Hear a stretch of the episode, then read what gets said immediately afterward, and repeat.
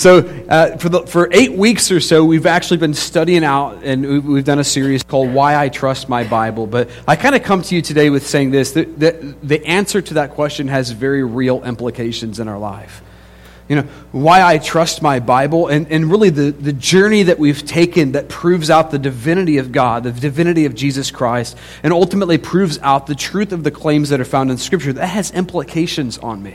We read in Second Timothy chapter three, starting in verse sixteen, "All Scripture is inspired by God and profitable for teaching, for reproof, for correction, for training in righteousness, so that the man of God and woman of God may be adequate, equipped for every good work." The word inspired there in the original language literally means God breathed.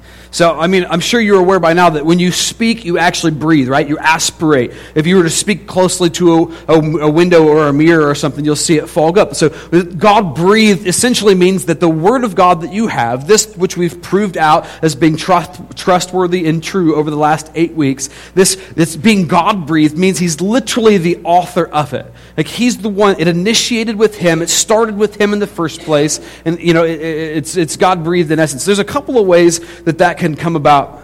One, we see the book of Revelation with John the Apostle, right? And in John, with John the Apostle, I mean, he gets revelation the coolest way ever because, you know, here he is on the Lord's Day. He's in the Spirit. He's worshiping God. He's just kind of in that zone, and all of a sudden, angels show up, right? He has a totally open vision, and God, in essence, directly communicates a message, word for word, that he then says to John, "Write down what you hear," right?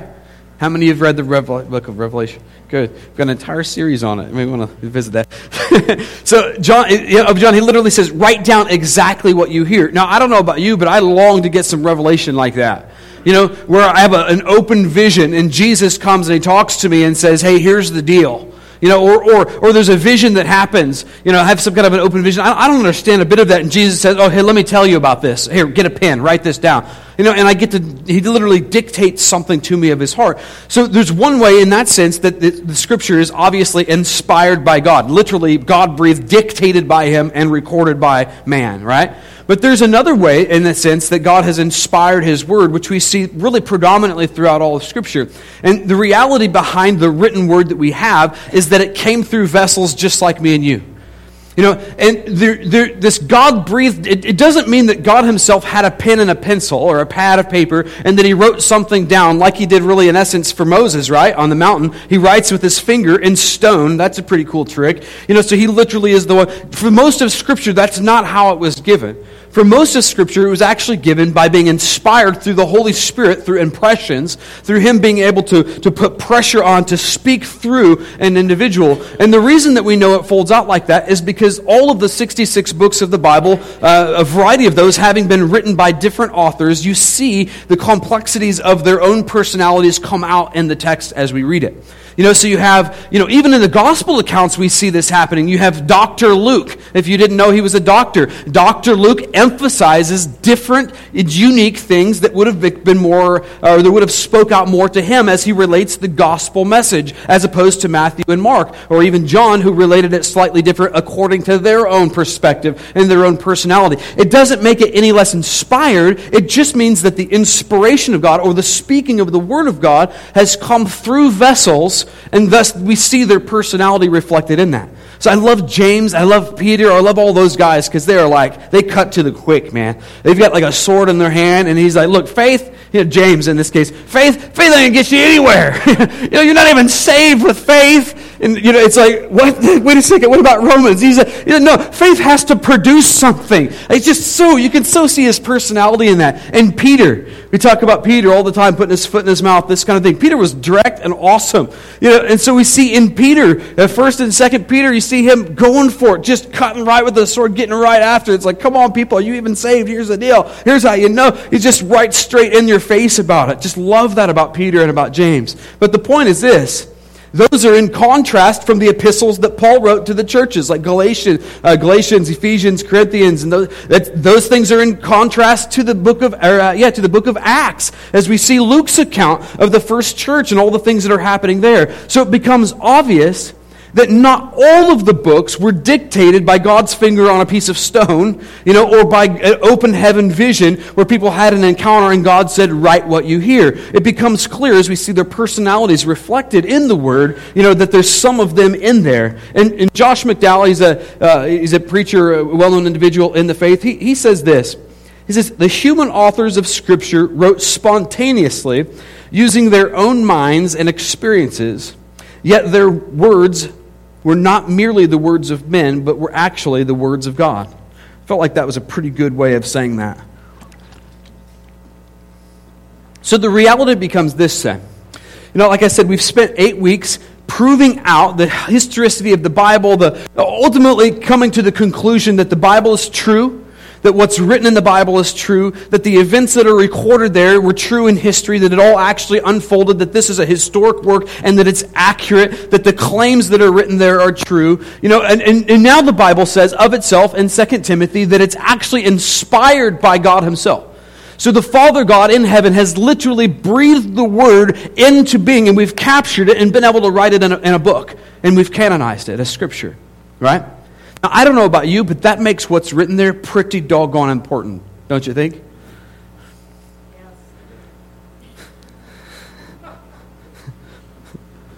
Yes. Yeah, it makes it pretty darn important. Let's put it this way. Let's suppose just for a minute that the God of the universe, you know, the one who spoke that there was nothing, and yet when he speaks, all of a sudden things are created and put into existence. The, the multitudes of the stars and planets and galaxies that exist, he knows them by name. He formed and he fashioned them. You formed and fashioned, just created from the dust, from nothing. This God, the God of everything, who knows the beginning from the end, who's immensely bigger than what we could ever imagine, and who's able to do more than we can ask or think. What if this God decided to write a letter?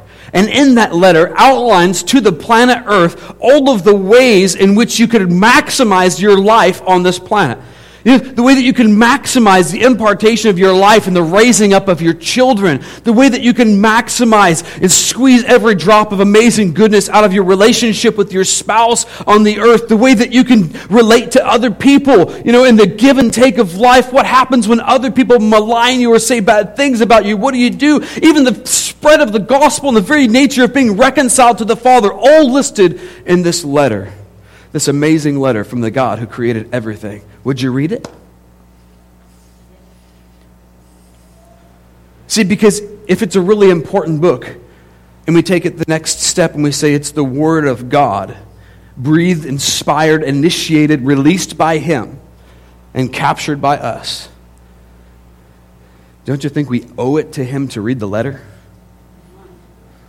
Yet for far too many of us, we have, you know, with our fifteen Bibles on the shelf, you know, we're so, we're overworded. The Bible even is, it's the most, it's to date, it's the it's the highest grossing, or what am I saying? It's the most sold book is what I'm trying to get out of my mouth. It's a good thing for editing, right?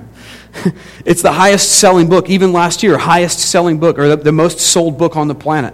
Yet, probably, you know, the one that collects more dust than, than any of our other books on the shelf, if we're being honest. So if it's this important, you know, it's like, when was the last time we read some from the letter? When was the last time we studied something out? When was the last time, last time we became captivated by this letter that's written that has the keys to my eternity, the keys to my life on this side of heaven, the keys to all of my relationships, the keys to, to how to manage my finances and, and wealth, and the keys for how to be a generous spirit, the keys for everything on the planet in this letter? When was the last time we cracked the binding and got swept away by the amazing Word that's there? See, because I think the reality is this. If I were to tell you, hey, at three p.m. today, we did a little video promo earlier, you know, at three p.m. today, God's going to call in, and all of you guys can call in and get and be a part of this conference call. Here's the number. He's going to just speak some things to us. He's going to straighten out some theology, you know, get the church back into and into unity, and, and he's just going to kind of set the record straight. Like, how many of you would be like, ooh, ooh that's kind of, that's like over my nap time, you know? How many of you would be like, oh, I've got a t-ball game, or, or whatever it is? And it's not to disparage those things. I'll obviously we have to eat, and obviously we love the Lord even by blessing our children. I'm certainly not disparaging those things, but what I am saying is there's not a person in here who wouldn't completely wipe their entire calendar to be on the phone call with that man when he calls in. Just to, just to hear, even if you couldn't participate, but just to hear what he had to say that day, every single one of us would wipe our calendar, would wipe everything, and you'd bring all of your kids in, wouldn't you? We'd gather in like little chicks. We'd gather them in and be like, oh, oh, God's going to speak to us today. Now listen, the God, the God of the planet is going to speak to us today. And yet all of us have the very same thing, in essence, recorded and sitting on the shelves of our home. When was the last time we sat down with our children and said, hey, this is incredibly important. God's going to speak to us today. When was the last time we gave that word the same level of importance that you and I would give that phone call? But we haven't. He's given the phone call. Somebody already took the notes, and the notes are available for everybody. It's time that we take it more seriously than what I suspect we have taken it till now. Second Timothy chapter two, starting in verse fifteen, it says, or just in verse fifteen, it says, uh, Paul speaking to Timothy, be diligent to present yourself approved to God as workmen who, uh, who does not need to be ashamed, accurately handling the word of truth. You know, it's even a qualification for elders, right? That they can rightly handle this word of God and that they can teach it in the end. Here's an admonishment to the rest of us. Look, it, it can't be interpreted as something where it says, oh, through your striving, we gain God's approval in this area. Look, you're not going to gain any more of God's approval right now sitting like a bump on a toad's butt than what you are going to be the greatest theologian who's going after the word eight hours a day. Like, there's no more approval for any one of you. You understand that? Like Jesus has already said, I'm approved. He's got a stamp of approval right on my forehead. I'm in. Like he's sealed me up. I'm in relationship with him. I'm loved perfectly just as I am. There's no more that I can do to get anything. But how many of you know there's some favor to be had? See, that's a whole different thing, isn't it? See, this speaks to something. This speaks to God's heart and his desire for us to press in and excavate the truths from in this from within this letter that he sent to you and I, that he dictated through the apostles and different ones uh, in the fir- uh, in, in the first century church who wrote all these different scriptures that we have. Like he's looking for us to partner with him in the place of relationship. And it says he's pleased by that. He's pleased when we go after him. And really, honestly, it's in this place like none other, that in this encounter, this exchange with this word of God, which he breathed and we have captured in the canonization of Scripture, there is no place like this to bring total and complete transformation to my mind, to the way that I think. And the Bible says that my battleground is in my mind. We owe it to God to read the letter that he wrote. I think there's a lot of excuses that we have. Uh, I think for some people, they go, look, I'm confused. I don't understand a single word that that, that, that the Bible says in that case. You know, I, I think some of us could testify to that. You're like, I read it, I don't understand it. I hope that we speak to that a little bit today before we get to the end. And we're going to go ahead and get to the end. Does that sound all right? I think. I think we're going to get to the end. Maybe I've just ridiculously overdone it. I don't know. You know what I mean? And we'll try to gauge that and you know, try to bring another message accordingly, but we're going to try to make it to the end, so, you know, and, uh, yeah, to that end, I've just d- derailed myself, so, yeah, okay, good, reasons for, so, so sometimes we read the Bible, we have no idea what he's even saying to us. It's like, hello, you said that I had the Holy Spirit who's going to teach me all things, but I, pff, I got nothing on this one, right? You know, and so I think that diminishes our desire, our heart to jump in there, but I, honestly, for a lot of us, I think we're just bored. Like, the Bible, reading it is boring. And I don't want to do it because it's agonizing and it just takes my life from me. You know what I mean? I'd rather sit and have coffee with God. I'd rather do anything but read that boring book. You know? And if I were to tell you, you know, raise your hands, probably some of us would be like, yeah, that's the reason I don't read it. It's golly, it's boring. You know, it would be boring if we approached the Word of God like a normal book. It would be. Like, there's a lot of entertaining writing out there that I could go to. Like, the Scripture, I, I don't go to it for entertainment value. Like, you know what I mean? I mean, although there's pretty entertaining things in there, like, I don't read the stories and think to myself, you know what, hey, yeah, you know, mm, yeah, see, this is the problem with my filter being broken, but hey, you know what, we're going to throw it out there anyway.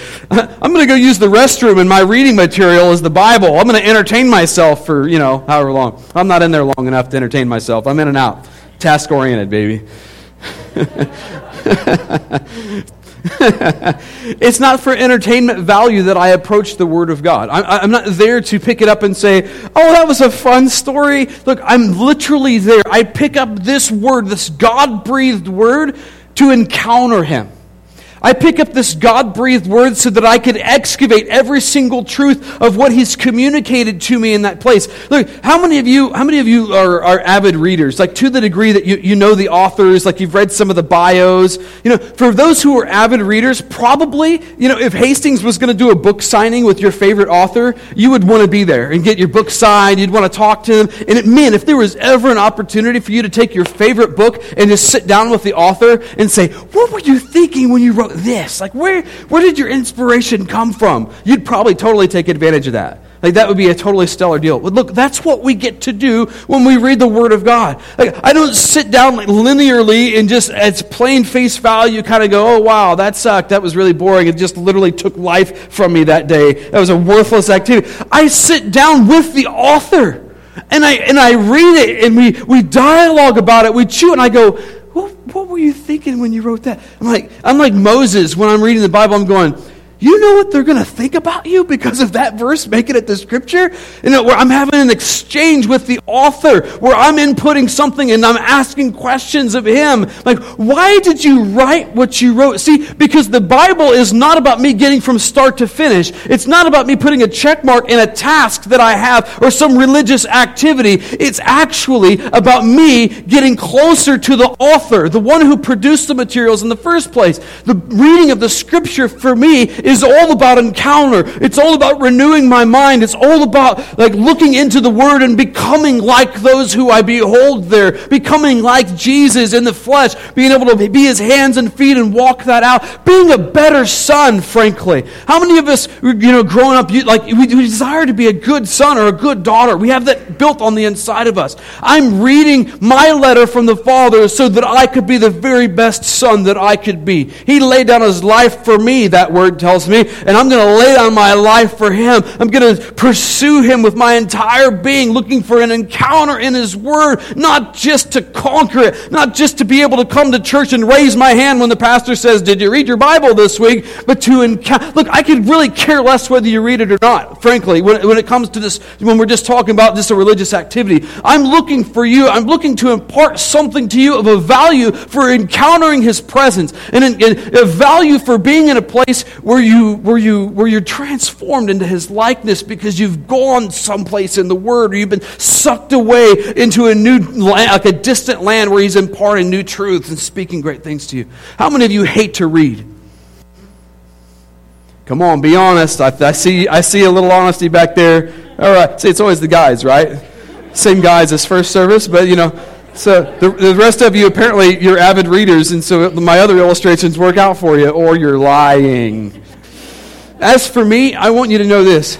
There are times when I just get when I just get caught up. I mean, when I had the ability to do so, let me tell you, those days are long gone. There were times when I could just get swept away five or six hours just investigating the Word and allowing the Holy Spirit to take me like a river through the channels. And I'd get excited. I'd look at my clock and go, ah, I've got to go do these tasks, and I don't have time to, to, and I'd have to shut it down. And there's something of hunger, like this life that happens when you begin to partner with God and His Word in that place. But let me tell you, I don't do it because I love to read. I hate reading.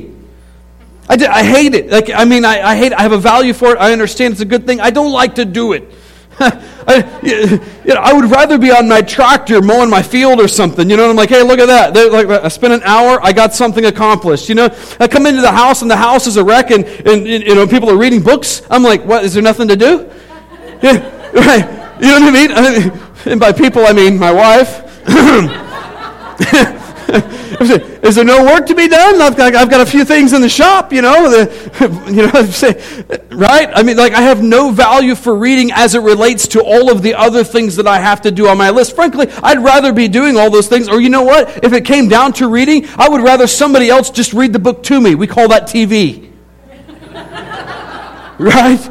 You know, read the book, sit down for two hours, and get the whole thing in one setting. I'm good. It's more entertaining. I have just it's, just it's just not a part of who I am or who God's created to me. Yet I'm telling you that I'm captivated by His Word, that He draws me away into this sweet place where, where I don't want to leave that, where I'm more prone to turning off the T V for entertainment and more prone to going into His presence and saying, man, can you just show me? Like, that's amazing what you're saying with that. Like, that has implications. And talk to me about this. And I'm wrestling with the Word of God. I'm here to tell you now, if you don't like to read, the Bible is your best friend.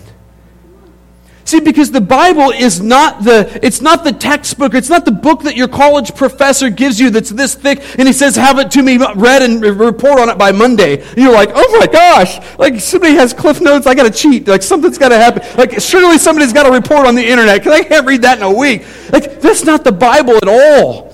It's, it's not about me getting through this thing in a week. And, and God bless the, the different things that we have. Get through the Bible in a year and yada, yada, yada. Look, there's value to that. It's the Word of God. It's living and sharp. It's active. And it will cut through. And it will have benefit as you read it and as you apply it, as you study it, as you, you know, as you hear it on tape, if that's your deal. I'm not suggesting it's not going to have benefit. But what I am saying to you is that is not the primary mode by which God had intended to communicate it to you. It's not just simply an An activity that you put a check on that you accomplish. Oh, look at me, I'm cool. I got the Bible done in a year. Look, I'm telling you guys who hate to read, if you get through one word, if you get through one sentence, you're doing good. See, there's no requirement that you have to read the whole thing, at least not in one year. When I sit down to read the Word of God, my goal is to read one chapter. Oftentimes, I don't get through that. I don't get through it because He arrests me oftentimes in the first sentence with one particular word, and I go, wow, did it really say that? I don't remember hearing that one before. How many times have I read the Bible? I couldn't tell you. I, you know, hundreds probably. You know, and yet still I read it because I'm reading it for an encounter. I'm reading it with a dialogue. I'm asking questions of the author, and in that place, I may not get the chapter completed because He so arrests me with some just God-breathed words, some just something that captivates my heart and my attention right there in the beginning. Hmm. All right, I'm just going to end it with this, and then we will we'll come back and we'll, we'll give you the rest of the story. First thing you do when you look to read your Scripture, which we've all said was pretty important, right? A letter from the God of the universe. I'm going to position myself. I'm going to clear my calendar to make sure I hear that message. I hope that you're connecting the dots on that. The first thing I do when I go to read that Scripture is I position myself to hear from Him. And that's what we've been talking about, isn't it? I'm positioning myself to have a conversation, a dialogue, a give and take. That's relationship, folks. Relationship's not God speaking to me saying, yes, Lord, yes, Lord, yes, Lord. And that's great, and I wish He would do that more directly sometimes. But He's actually looking for your input. He's actually attempting as a father to raise you up in the way that you should go. And when you're making the right decisions, it blesses His fatherly heart. See, He's looking for an encounter with you.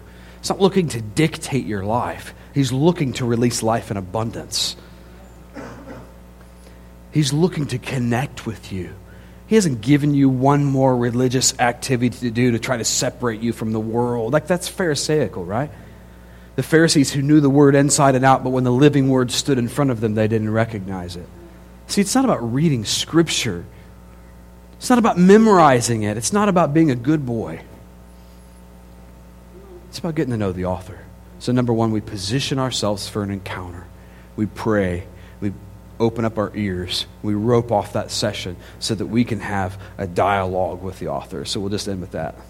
Jesus, we ask that You would inspire us to get back in Your Word, to take it as seriously as it is.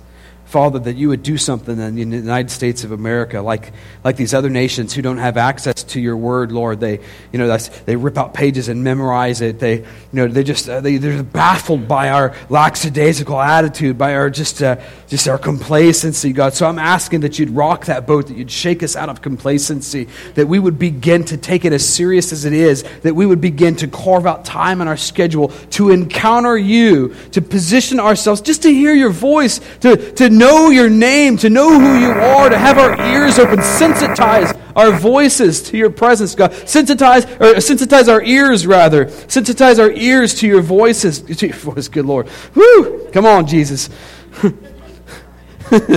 Derailed by weird music. mm, thank you, Jesus. And Father, we just thank you that you're not after religion.